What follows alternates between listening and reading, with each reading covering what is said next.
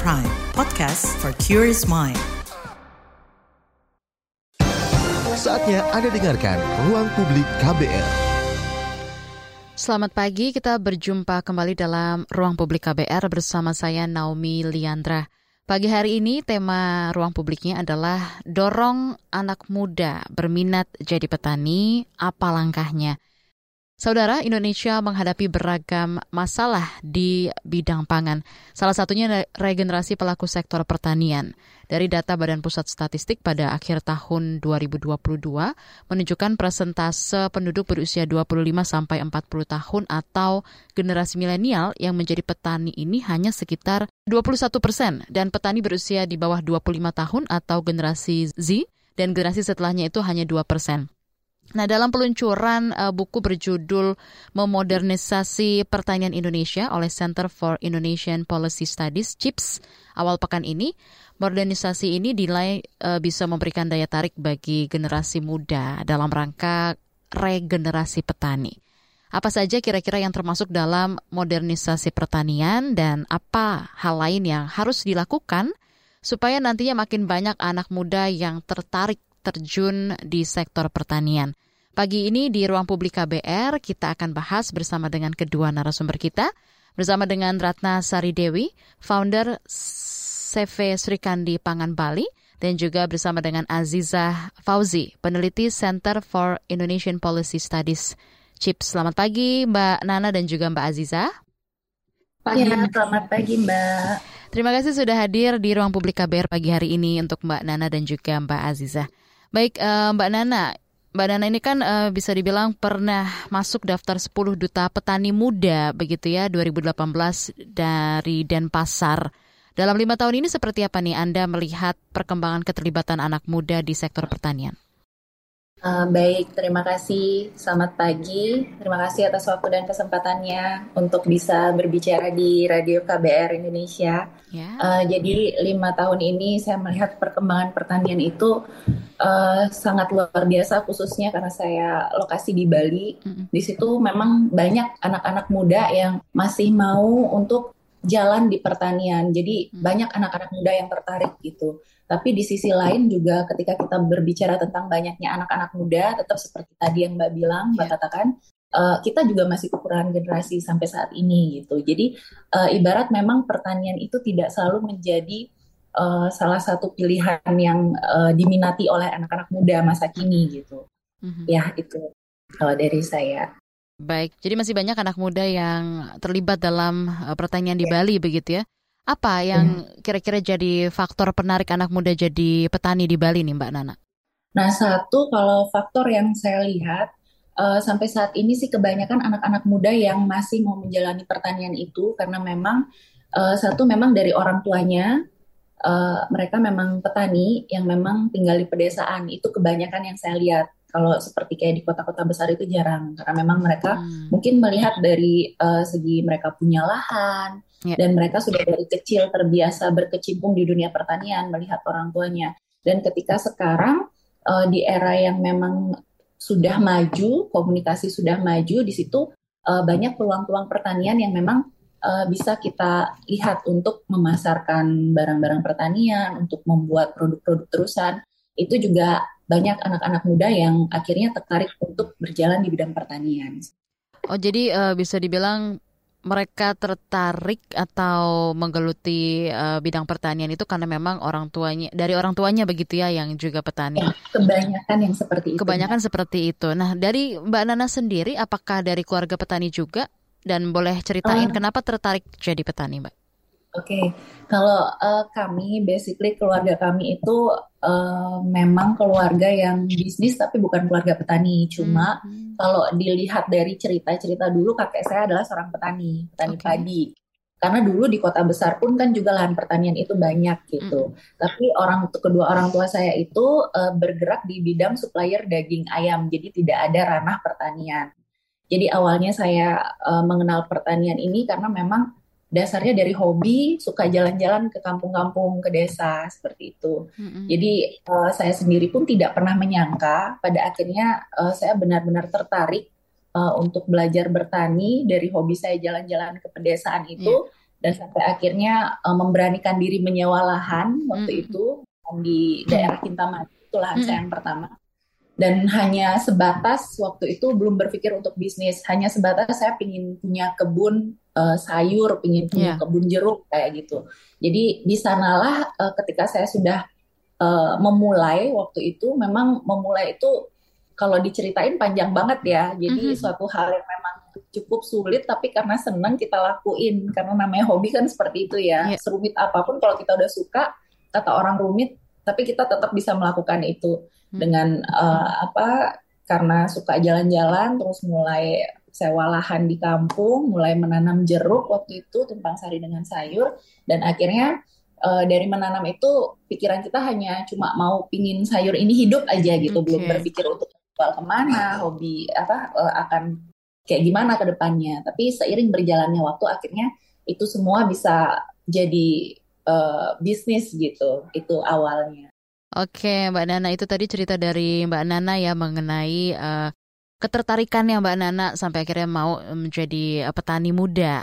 Nah, sekarang kalau kita tanya langsung ke Mbak Aziza dari Chips sendiri gitu ya. Di buku yang berjudul Memodernisasi Pertanian Indonesia yang dirilis oleh Center for Indonesian Policy Studies, yaitu CHIPS itu sendiri yang rilis awal pekan ini, disebutkan modernisasi dinilai bisa memberikan daya tarik bagi generasi muda dalam rangka regenerasi petani.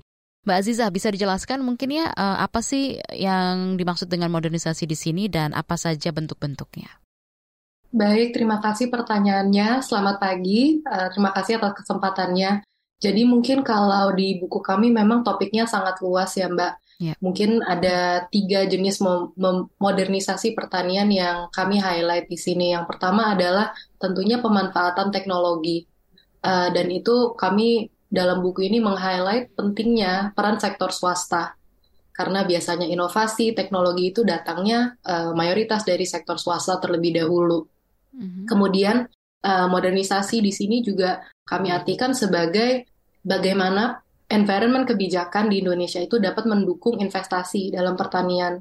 Karena memang uh, investasi di bidang pertanian ini kalau di Indonesia sampai saat ini masih di masih di um, mayoritas gitu ya, masih berasal dari sektor kelapa sawit gitu, belum masuk ke sektor misalnya padi atau yang lain-lain, kebunan itu uh, perkebunan maksudnya seperti hortikultura itu belum gitu ya. Hmm. Uh, dan yang terakhir adalah uh, bagaimana modernisasi ini pada akhirnya nanti dapat uh, menghasilkan berkontribusi kepada food security di Indonesia begitu. Juga kami meng-highlight bagaimana pentingnya kebijakan publik yang non-distortif dan tidak bias kepada um, komoditas pertanian tertentu. Begitu sih, Mbak.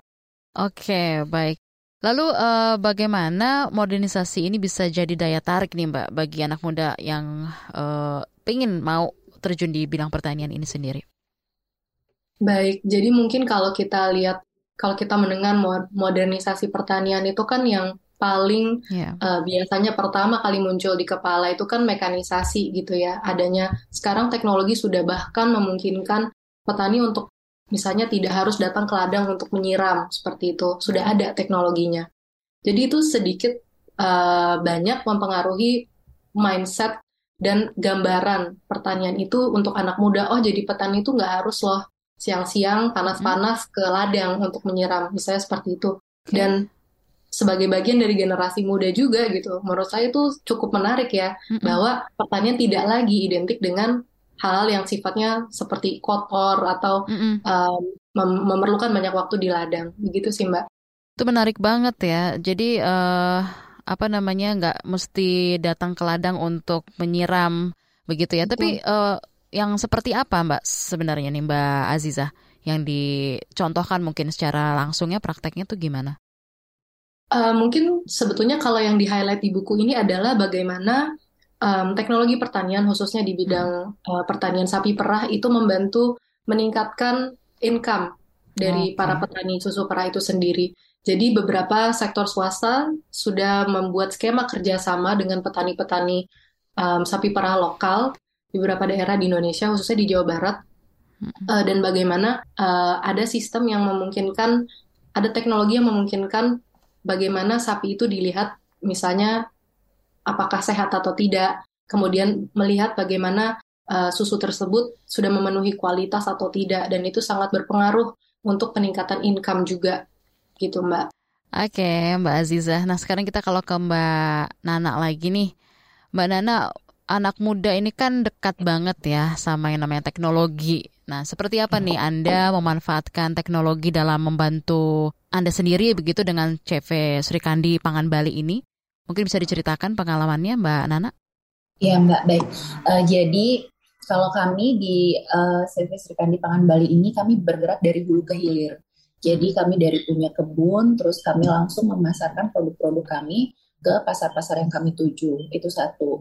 Uh, terus kalau misalnya penggunaan teknologi, kalau bagi kami di Bali, yeah. kalau menurut saya perkembangan teknologi pertanian saat ini itu sangat uh, luar biasa ya. Contohnya mm. seperti yang sekarang uh, sedang gencar dipasarkan di uh, pertanian di daerah Bali itu seperti penggunaan drone, okay. seperti penggunaan drone. Terus ada mm. juga seperti sistem pertanian yang tadi Mbak Aziza sebutkan, yeah. uh, sistem hidroponik yang kita tuh nggak perlu panas-panasan karena mm -hmm. itu uh, menyerupai greenhouse gitu dan di situ mm. ada sistem yang di mana ketika kita mau nyiram, mau mupuk itu sudah ada sistem yang menjalankan gitu. Mm. Uh, hanya saja kalau saya di sini karena saya menggunakan masih sistem konvensional, saya okay. di lahan langsung, yeah. jadi ibaratnya uh, ada kalau uh, mungkin memang banyak ada beberapa teknologi pertanian yang sudah modern dan sangat bisa diaplikasikan dan mempermudah untuk mengerjakan uh, apa pekerjaan petani itu menjadi jauh lebih efisien. Mm -hmm. uh, tapi ada juga uh, teknologi pertanian yang memang belum bisa kita masukkan untuk di lahan kita. Contohnya kayak uh, misalnya kayak penggunaan drone gitu. Kalau saya jujur kalau untuk uh, di kebun dengan uh, menanam sayur penggunaan drone itu kami belum bisa lakukan karena apa? Satu, hmm. penggunaannya itu terlalu tekanan udaranya terlalu keras atau apa dan itu bisa merusak tanaman. Jadi semua uh, fasilitas pertanian sekarang teknologi pertanian masa kini itu baik tapi memang kita harus tahu posisi untuk menempatkan ini akan digunakan untuk apa, ini akan digunakan untuk apa. Karena tidak iya. semua yeah uh, bisa dipergunakan. Contohnya seperti traktor besar, traktor yang hmm. sudah seperti mobil itu. Hmm. Kami di Bali itu memilih lahan-lahan yang memang lahan itu datar. Okay. Baru bisa menggunakan traktor itu. Karena ketika topografinya tidak baik itu akan menjadi suatu hal yang malah uh, berbahaya ketika hmm. digunakan. Berbeda dengan mungkin di daerah Jawa karena kalau di daerah Jawa itu kan lahannya hamparan dan yeah. luas gitu uh, berbeda dengan kami di Bali hmm. untuk menjadi mencari lahan yang luasnya misalnya dengan dua hektar, tiga hektar atau sampai 10 hektar itu lumayan sulit gitu karena hmm. lahan kami di Bali itu tergolong sempit-sempit gitu. Itu sih dari saya Mbak. Oke, baik jadi penggunaan teknologi memang harus uh, efisien juga ya uh, ke depannya pada saat digunakan. Baik uh, Mbak Nana dan juga Mbak Aziza nanti kita kembali lanjutkan. Ruang Publik akan segera kembali. Masih Anda dengarkan Ruang Publik KBR. Commercial break. Commercial break. Yang baru, yang baru, yang baru. Tidak ada yang lebih baru dari kabar baru. Cukup 5 menit bisa perbaharui informasi kamu. Cukup 5 menit berita terbaru ada di genggamanmu. 5 menit sayang untuk dilewatkan karena kabar baru diramu dengan kualitas jurnalistik terbaik didukung puluhan reporter dan kontributor di Jakarta dan berbagai kota di tanah air. Simak hanya di kbrprime.id. Cukup search kabar baru, kamu akan dapatkan informasi teraktual dalam 5 menit. Masih Anda dengarkan Ruang Publik KBR. Anda masih menyimak Ruang Publik KBR bersama saya Naomi dan juga kedua narasumber kita dari CV Serikan di Pangan Bali, ada Mbak Nana, dan juga dari Center for Indonesian Policy Studies, CHIPS, ada Mbak Aziza. Tadi kita sudah dengarkan bersama-sama ya dari ceritanya Mbak Nana bahwasanya penggunaan teknologi itu memang harus disesuaikan kebutuhan dan juga kondisi geografis Berarti inovasi memang terus harus dilakukan ya Mbak ya. Tapi kalau di buku Chips itu disebutkan yang baru di launching nih oleh uh, Chips disebutkan pentingnya peran swasta juga. Nah, dalam pengamatan Anda nih Mbak Nana seperti apa peran swasta dalam pengembangan teknologi pertanian uh, saat ini dan seperti apa dukungan regulasi? Sorry ke Mbak Aziza. Penting sekali karena mm -hmm. tadi seperti yang saya sudah sebutkan sebelumnya juga bagaimana swasta dapat menghadirkan um, teknologi ter, teknologi terbaru, terkini dan bekerja sama dengan para petani. Uh, dari studi yang juga kami masukkan di buku hmm. ini juga melihat bahwa bagaimana uh, lebih banyak khususnya di sektor pertanian sapi perah um, kerjasama antara swasta dan juga para petani itu lebih um, lebih dapat menghasilkan adopsi teknologi pertanian yang uh, sustainable jika dibandingkan dengan um, teknologi pertanian yang didapatkan secara cuma-cuma, misalnya bantuan gratis dari pemerintah itu kan sudah banyak program seperti itu ya. Hmm. Tapi ternyata justru adopsi uh, teknologi dari uh, teknologi pertanian yang didapatkan secara cuma-cuma itu justru uh, malah adopsi semu begitu, Mbak. Okay. Jadi uh, peran swasta yang um, sangat dekat dengan para petani itu sangat-sangat membantu dalam adopsi teknologi pertanian ternyata. Adopsi semu itu gimana maksudnya Mbak Aziza? Jadi um, pertanian alat uh, teknologi pertanian itu hanya digunakan sementara begitu Mbak. Jadi mm-hmm. kadang nanti um, beberapa misalnya beberapa bulan setelahnya itu kan oh, kan proses okay. uh, evaluasinya itu juga uh, tidak tidak sering gitu ya itu sering kali misalnya alatnya juga sudah tidak tahu ke mana seperti itu. Itu sih yang kami maksud dengan adopsi semu. Jadi hanya dalam kurun waktu tertentu saja dipergunakannya gitu. Oh, Adopsinya okay. tidak efektif. Oke, okay. mungkin uh, Mbak Nana mau tanggapi, silakan. Iya baik Mbak. Uh, jadi seperti yang tadi Mbak Asisa katakan itu, itu benar sering terjadi hmm. nih. Kayak aku kan kebetulan aku memang lebih banyak di lapangan. Jadi banyak yeah. memang sektor-sektor uh, apa swasta yang ikut uh, menjalin kerjasama dengan petani-petani kami untuk uh, ikut mengembangkan pertanian uh, melalui apa ya ini uh, cara-cara masa kini gitu. Mm-hmm. Hanya saja terkadang itu sulit untuk diterima di uh, pada petani kami gitu. Dalam ibaratnya ya terkadang petani kami itu masih kesulitan untuk menggunakan apa pun teknologi-teknologi yang memang sudah diaplikasikan sekarang dari uh, perusahaan-perusahaan swasta itu yang sering terjadi. Jadi ketika saat, uh, misalnya ada nih uh, perusahaan swasta yang datang ke satu desa yang memang desa itu adalah uh, lingkungan pertanian mereka memperkenalkan beberapa alat dan mengajak kerjasama untuk menanam. Contohnya apa? Misalnya padi atau sayur apa segala macam. Dan akhirnya nanti ketika itu tidak didampingi untuk hmm. terus uh, belajar melakukan hal itu jadi petani itu terkadang dia merasa sulit gitu. Tidak bisa semua petani nggak semua petani itu bisa uh, mengaplikasikan uh, apa alat-alat canggih yang sekarang digunakan di uh, pertanian gitu. Itu sih yang sering saya lihat di lingkungan saya. Mbak Nana dari Sri Kandi Pangan Bali ini kan memilih uh, jual sayuran langsung gitu ya ke konsumen seperti ke restoran, kemudian juga hotel dan juga supermarket di Pulau Bali. Dan tentunya juga ini ya Mbak ya buka akses pasar kepada petani lewat kerjasama dengan petani yang memang udah diedukasi untuk menghasilkan panen berkualitas.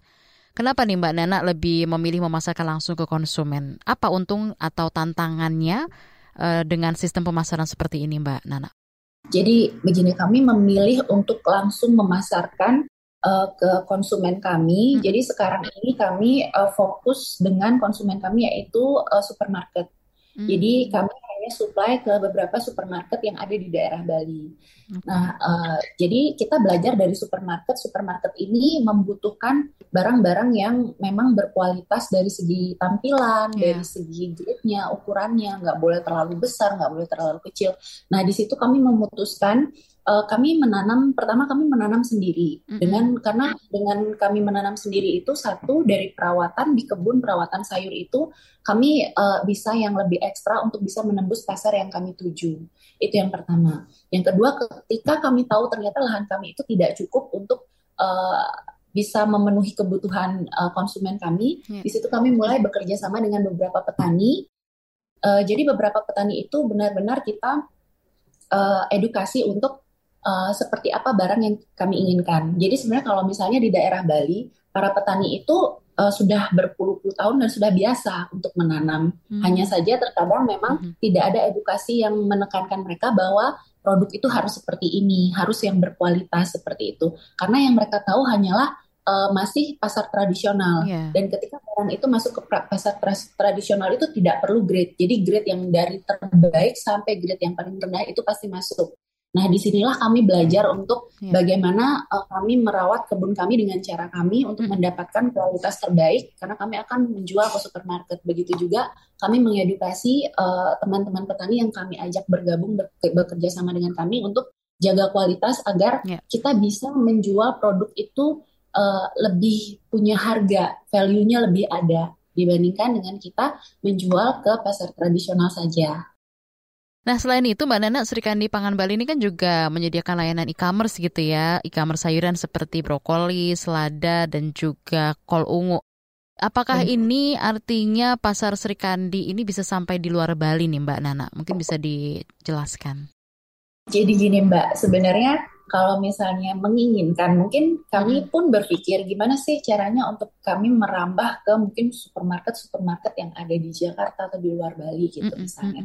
Hanya saja memang uh, kondisinya saat ini terkadang kami yang kekurangan barang dan kami membeli barang dari daerah Jawa gitu. Oh, Karena uh, di Bali ini uh, ibarat seperti kami dengan lahan kami di Bali ini yang sempit, termasuk sempit dibandingkan hmm. di Jawa, kami aja masih kekurangan produk gitu. Hmm. Jadi banyak memang petani-petani dari Jawa itu memang sudah memasarkan produknya ke Bali. Nah di situ malah kami yang sering uh, berbelanja produk-produk yang dari Jawa untuk kami bisa uh, tetap supply permintaan ke supermarket dan itu kondisinya di saat memang di Bali itu seperti contohnya pol ungu itu yeah. memang banyak datang dari uh, dari lem uh, dari Bandung dan dari Malang itu hmm. kita biasa beli dan ada juga yang itu memang ekspor dari eh impor dari Cina gitu barang-barang seperti itu sudah masuk ke Bali karena terkadang memang kami di Bali itu belum bisa mencukupi jadi uh, sebenarnya keinginan ada untuk merambah pasar yang lebih luas, tapi sepertinya untuk di Bali saja kami masih hmm. kekurangan. Gitu. Itu sih kondisinya. Oke, noted Mbak Nana dan juga Mbak Aziza. Oh ya Mbak Aziza tadi sudah sempat menjelaskan begitu ya soal modernisasi ini juga jadi salah satu daya tarik anak muda jadi petani. Apalagi nih Mbak Aziza faktor-faktor lain yang harus didorong supaya anak muda mau jadi petani? Yang paling penting kalau dari pemerintah menurut saya adalah regulasi yang terbuka dengan investasi pertanian dan bagaimana uh, sektor swasta didukung perannya um, untuk dapat mengembangkan teknologi dan membuat um, dan membuat seperti uh, kemitraan yang dekat dengan para petani gitu. Uh, itu sih salah satu yang penting dan kami highlight juga di buku kami. Oke, jadi regulasi yang bisa membuat investor masuk gitu ya. Nah, Betul. Eh, selain regenerasi petani, Mbak Aziza, ada juga perubahan iklim kan dan situasi global yang disebut punya kontribusi pada persoalan pangan dalam negeri kita ini. Apakah faktor-faktor ini memang uh, punya pengaruh besar pada sektor pertanian kita atau ada faktor lain gitu, Mbak, yang mungkin bisa Anda sampaikan? Mungkin uh, ke faktor pertanian betul ya, tapi lebih kepada kalau menurut pendapat saya lebih kepada harga jadi kita lihat kalau situasi global itu dampaknya kepada harga seperti sejak adanya perang Rusia Ukraina itu kita lihat harga gandum, harga kedelai mm. itu uh, jauh meningkat gitu ya. Yeah. Padahal kita Indonesia belum dapat memenuhi kebutuhan uh, itu mm. dengan produksi sendiri gitu ya. Okay. Uh, eh, itu satu.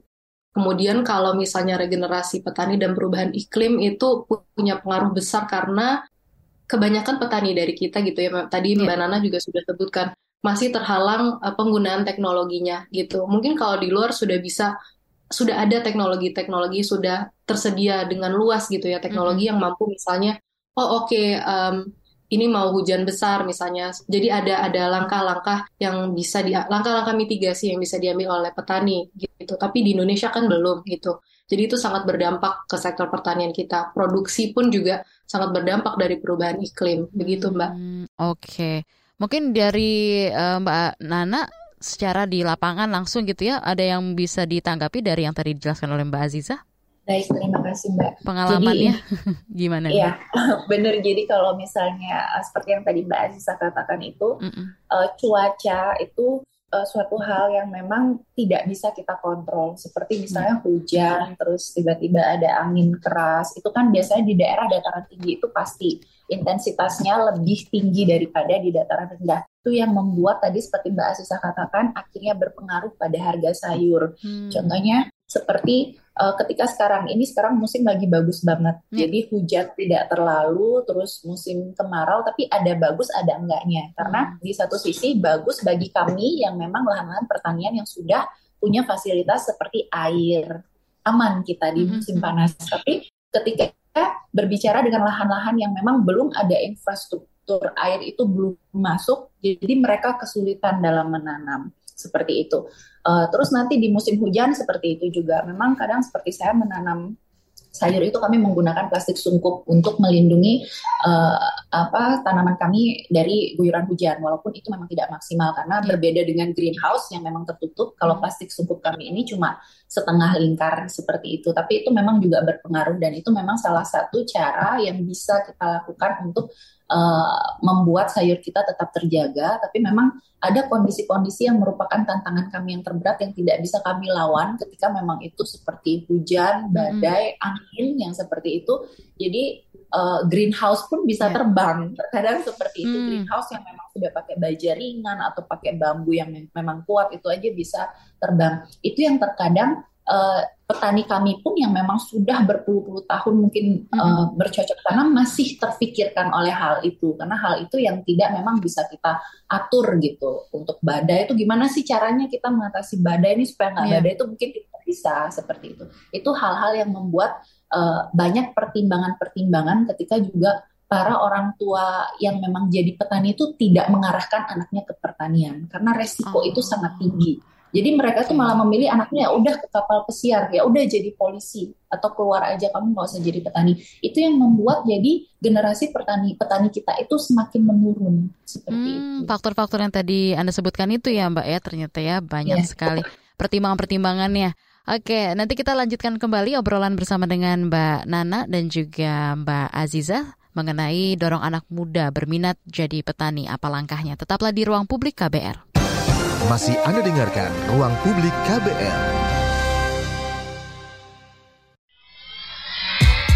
Yuk follow social media KBR. Twitter at Berita KBR, Instagram at KBR.id, Youtube Berita KBR.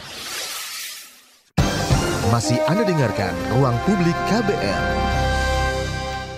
Terima kasih Anda masih menyimak Ruang Publik KBR, dorong anak muda berminat jadi petani. Apa langkahnya? Kita masih berbincang dari CV Surikani Pangan Bali bersama dengan Mbak Nana. Dari Center for Indonesian Policy Studies, CHIPS, ada Mbak Azizah.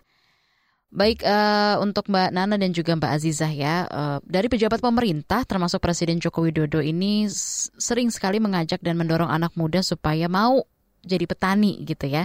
Kementerian Pertanian juga melakukan pelatihan-pelatihan pertanian untuk anak muda dan juga uh, adanya pemilihan duta petani muda oleh organisasi masyarakat sipil seperti yang pernah diikuti oleh si Mbak Nana ini. Seperti apa Anda melihat upaya-upaya yang sudah dilakukan ini? Mungkin bisa ditanggapi dulu dari Mbak Aziza. Silakan Mbak Aziza. Baik, terima kasih Mbak. Kalau dari peraturan daerahnya sendiri, setahu saya saat ya. ini baru ada di Jawa Barat, Mbak. Kalau program petani milenial betul-betul ada perdanya gitu memang sempat rame juga di Twitter ya beberapa uh, bulan yang lalu mungkin atau tahun lalu gitu bagaimana program ini belum efektif. Um, waktu itu permasalahannya berbagai macam kalau kita lihat diskusi di Twitter itu ada dari pembelinya yang belum siap, kemudian teknologi-teknologinya yang masih kurang memadai gitu. Um, upaya-upayanya memang sudah ada, tapi seberapa efektif, kemudian juga seberapa Eh, seberapa efektif itu dalam menarik um, lebih banyak lagi orang muda untuk terjun di pertanian itu memang masih hmm. belum terlihat ya kalau kita belajar dari kasus yang petani milenial di Jawa Barat tersebut gitu sih Mbak. Oke. Okay. bisa menambah. Jadi belum belum terlalu efektif ya. Kalau dari Mbak Nana oh. sendiri gimana nih Mbak? Saya juga sama pendapat dengan Mbak Asisa karena memang -hmm. di Bali beberapa kali Kementerian Pertanian memang membuat acara di Bali dengan mengumpulkan beberapa petani-petani. Jadi ketika mm -hmm. sekarang uh, kita ada kesempatan untuk ngobrol, realitanya itu memang uh, mungkin ketika ada acara-acara pertanian itu terkadang banyak eh, mahasiswa-mahasiswa pertanian yang datang untuk dalam mengikuti acara tersebut dan dulu pernah saya uh, mengisi acara talk show di kampus salah satu kampus di Bali uh, itu Fakultas Pertanian ketika saya tanya uh, sama mereka gitu hmm. mahasiswa kenapa kalian memilih uh, kuliah di uh, Fakultas Pertanian gitu Kebetulan Jadi, keterimanya di situ. Iya, karena jawabannya karena uh, ini adalah salah satu uh, universitas uh, favorit dan hmm. ketika saya nggak bisa misalnya masuk di hukum yeah. atau di ekonomi, paling nggak saya bisa masuk di pertanian atau peternakan yang suatu saat nanti bisa jadi mereka itu malah bekerja kantoran gitu, entah ada yang tiba-tiba di iya. bank yeah. atau di mana. Yeah. Jadi memang terkadang acara-acara seperti itu, pelatihan-pelatihan itu memang dari kementerian itu sering banget. Apalagi mm -hmm. kemarin ketika masih uh, apa suasana COVID kalau nggak salah itu juga karena kan kita di pertanian itu paling terlihat ya kita yeah. yang sektor masih sangat hidup walaupun semua menurun karena hotel hmm, itu tutup betul. dan banyak restoran juga tutup. Tapi untuk memenuhi kebutuhan sehari-hari tetap orang ke pasar perlu sayur, yes. jadi uh, kami harus tetap bekerja seperti itu. Hmm. Ya cuma masalah seperti yang tadi Mbak Asa bilang terkadang ketika sekarang petani itu selalu mengeluh ketika menanam tidak ada yang membeli, tiba-tiba hmm. harga sangat murah. Sedangkan kami itu hmm. bertani ibarat sudah investasi duluan, belum tahu yeah. harga, belum tahu bayar, tapi kita tuh sudah keluar biaya pupuk, keluar biaya tenaga kerja, atau terkadang mereka kerja sendiri di lahan mereka tanpa menghitung dia sebenarnya mereka itu per hari itu digaji berapa sih gitu. Mm -hmm. Mereka tidak menghitung itu. Jadi ibarat itulah yang disebut dengan kenapa itu tidak menjadi pilihan karena terlihat yeah. gambling gitu. Tapi mm. kalau menurut saya kembali kepada diri saya sendiri kenapa saya yakin di sektor pertanian ini itu kenapa uh, saya belajar dari awal berbudidaya dan di situ saya harus menegaskan diri saya sendiri bahwa ketika kamu siap berbudidaya artinya kamu sudah siap akan pasarnya. Sehingga kita nggak lagi berpikir ke mana kita akan jual apakah nanti akan laku terjual atau tidak. Di situ saya belajar dari saya mendapatkan konsumen di supermarket ini uh, bagaimana pembelian mereka jadi saya petakan penanaman kami yang mampu memang kami tanam. Nanti kalau memang kurang, baru kami uh, kolaborasi dengan petani-petani kami untuk ikut ayo kerjasama tanam ini ya, saya butuh ini gitu.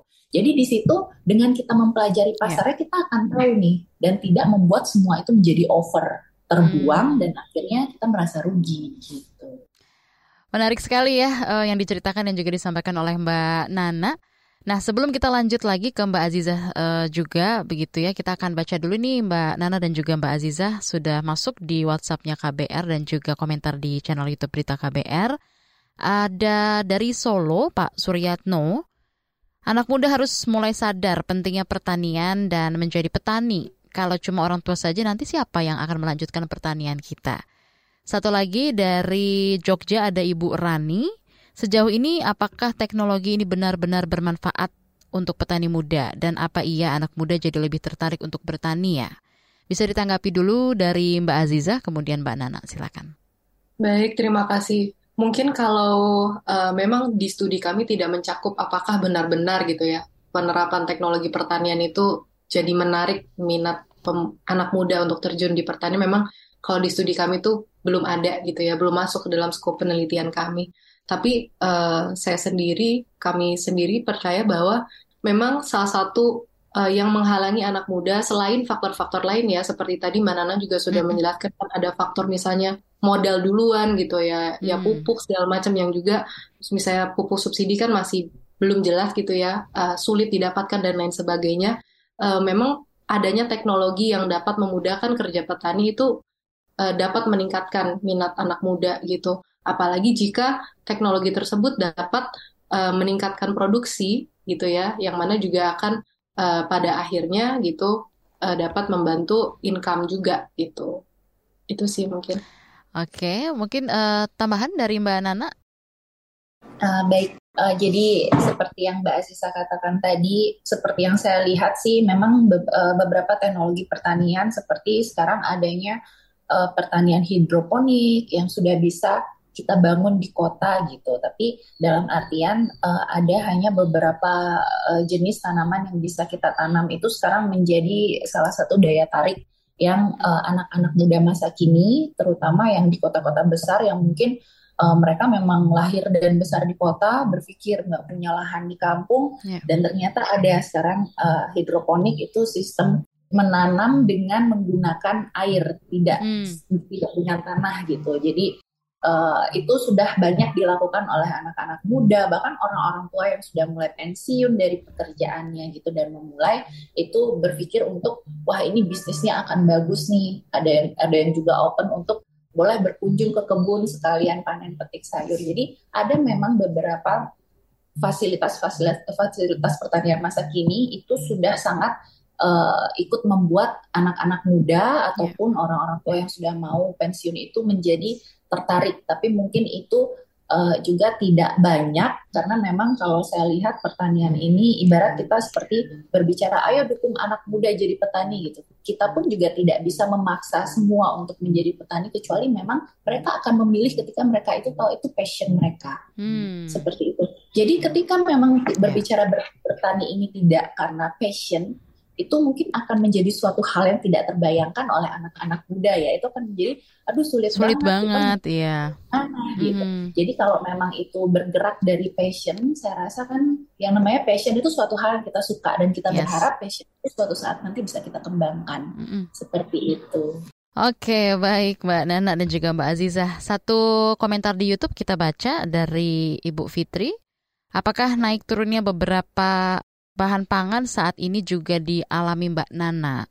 Apakah langkah-langkah yang dilakukan pemerintah dengan food estate-nya bisa memastikan pangan kita aman, Mbak? Gimana nih Mbak Nana?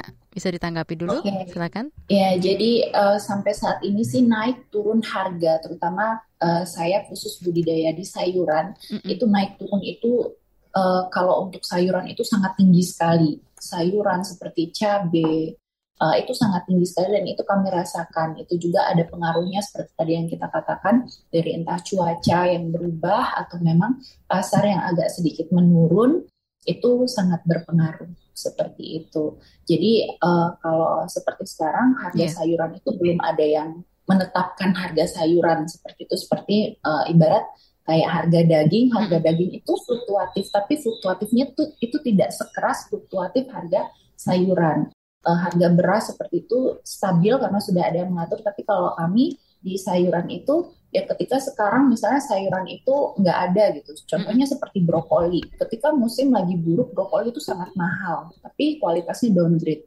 Jadi uh, saat barang nggak ada tuh iya. harga pasti tinggi. Tapi ketika di cuaca bagus, terus barangnya banyak, petani banyak yang tanam, itu otomatis sudah pasti harga itu menurun.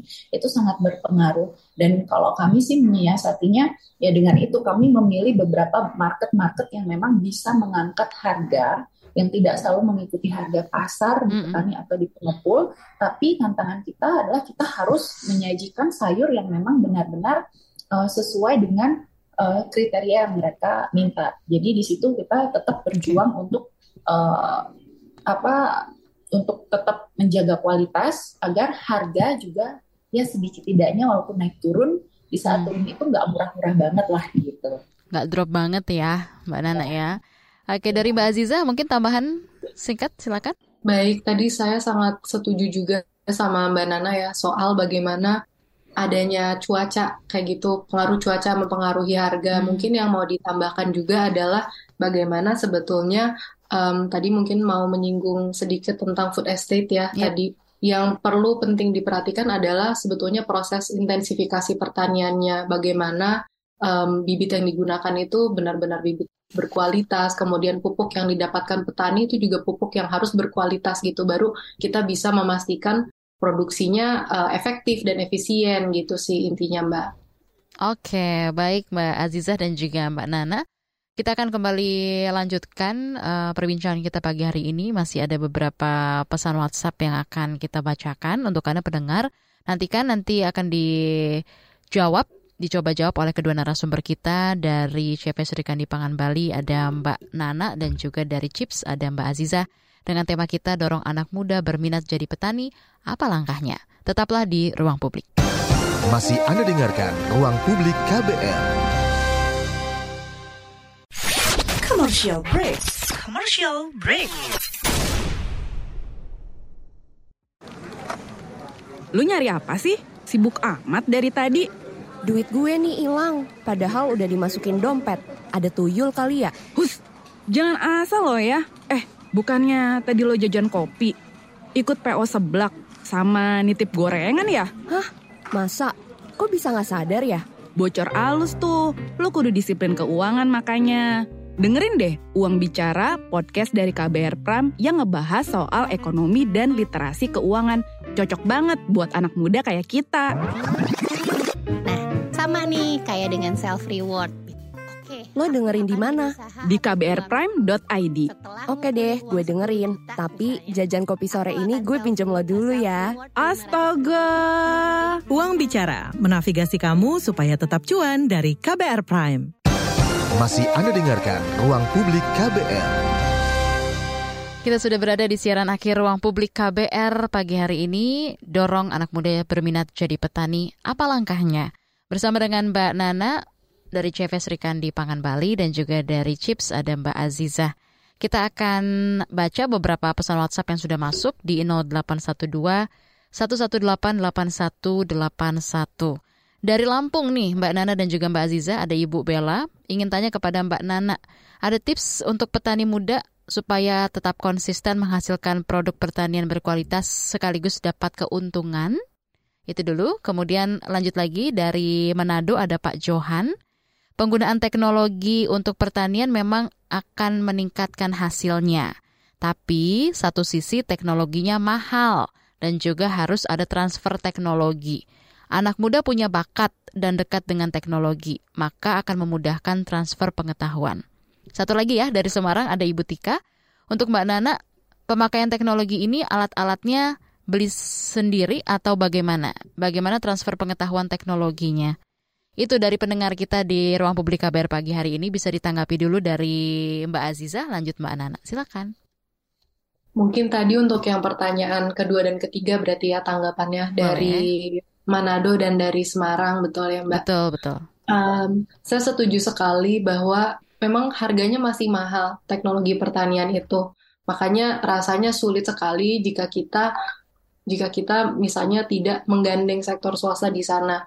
Itulah makanya kenapa di buku kami kami meng-highlight pentingnya peran sektor swasta agar agar um, seperti yang uh, tadi saya sebutkan juga. Jadi untuk di sektor sapi perah itu memang teknologinya disediakan oleh uh, perusahaan gitu ya, oleh perusahaan swasta, kemudian dimanfaatkan oleh para petani gitu. Dan itu juga transfer teknologinya di situ um, terjadi karena adanya arahan dan supervisi yang uh, secara berkelanjutan gitu dari sektor swastanya.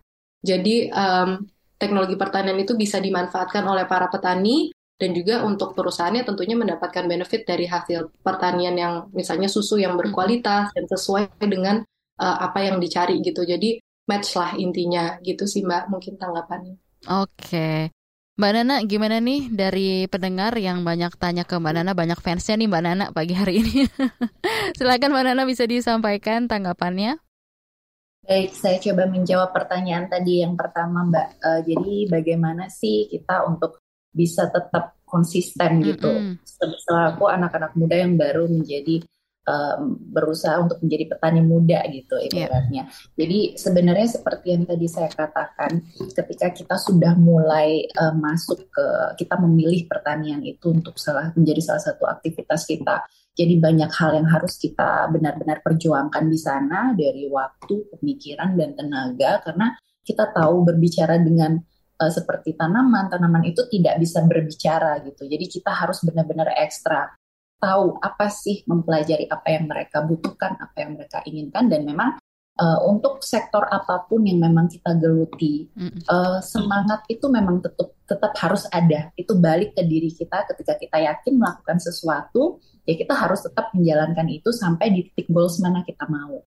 Hmm. Jadi menyemangati diri sendiri itu benar-benar harus dengan didukung dari passion, keinginan. Jadi ketika kita sudah punya passion itu, apa pun itu kita seberat apa pun itu menurut kita adalah tantangan. Hmm. Jadi kita akan berusaha untuk memecahkan hal-hal tersebut untuk terjun ke lapangan langsung memahami tanaman itu seperti apa.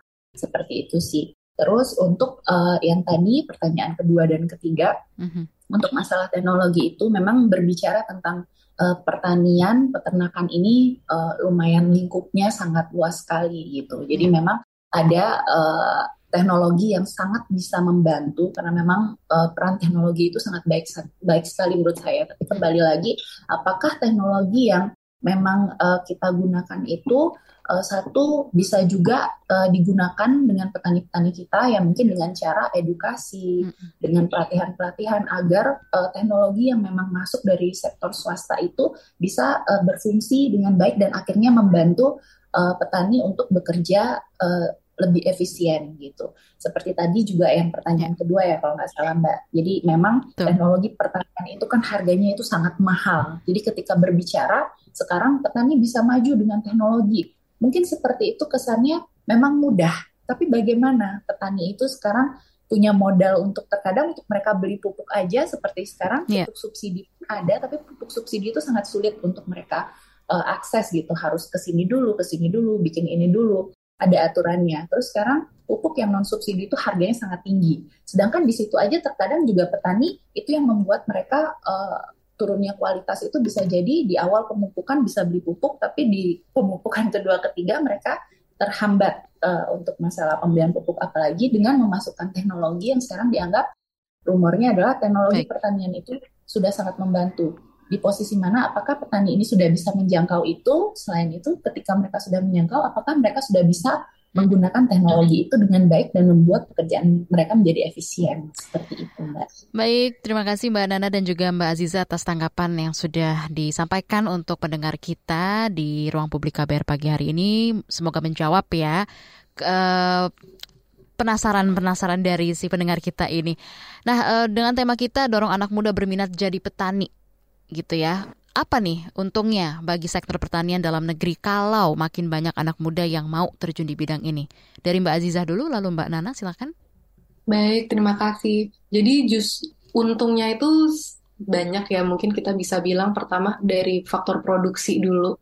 Memang bukan karena oh petaninya semakin sedikit kemudian petaninya tua jadi produksinya tidak tinggi itu tidak juga gitu ya. Mm -hmm. Tapi dengan banyak lebih banyaknya anak muda gitu dengan misalnya akses ke teknologi yang tepat gitu, itu juga sangat dapat membantu uh, peningkatan produksi kita.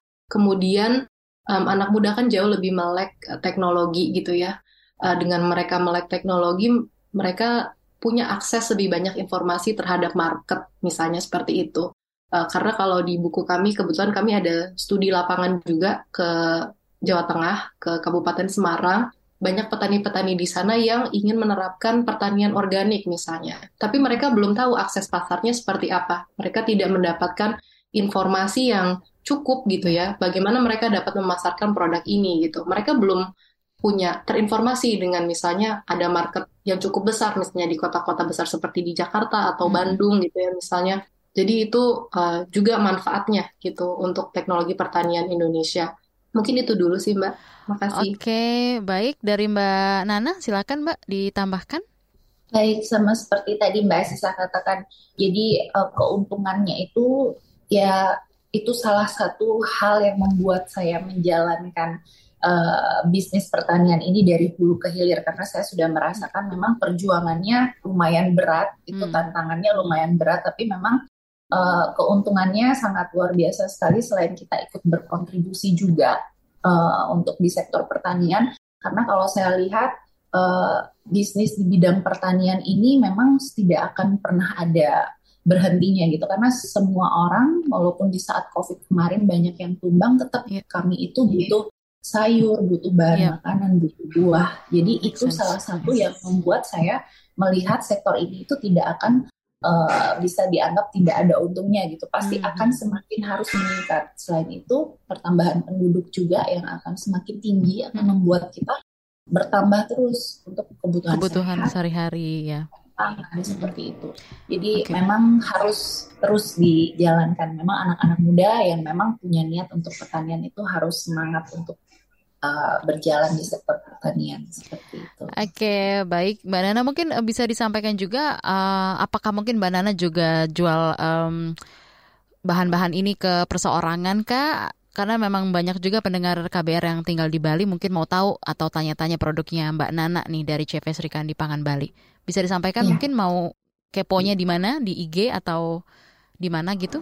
Silakan. Iya, bisa. Kita ada IG itu CV Sri Kandi Pangan Bali dan selain kita uh, ini mengisi keperluan untuk supermarket, sebenarnya juga banyak teman-teman ada beberapa yang mau beli sayur bisa langsung direct ke kita, ada yang mau main ke kebun kita juga langsung petik di kebun juga bisa. Gitu. Nice, oke. Okay.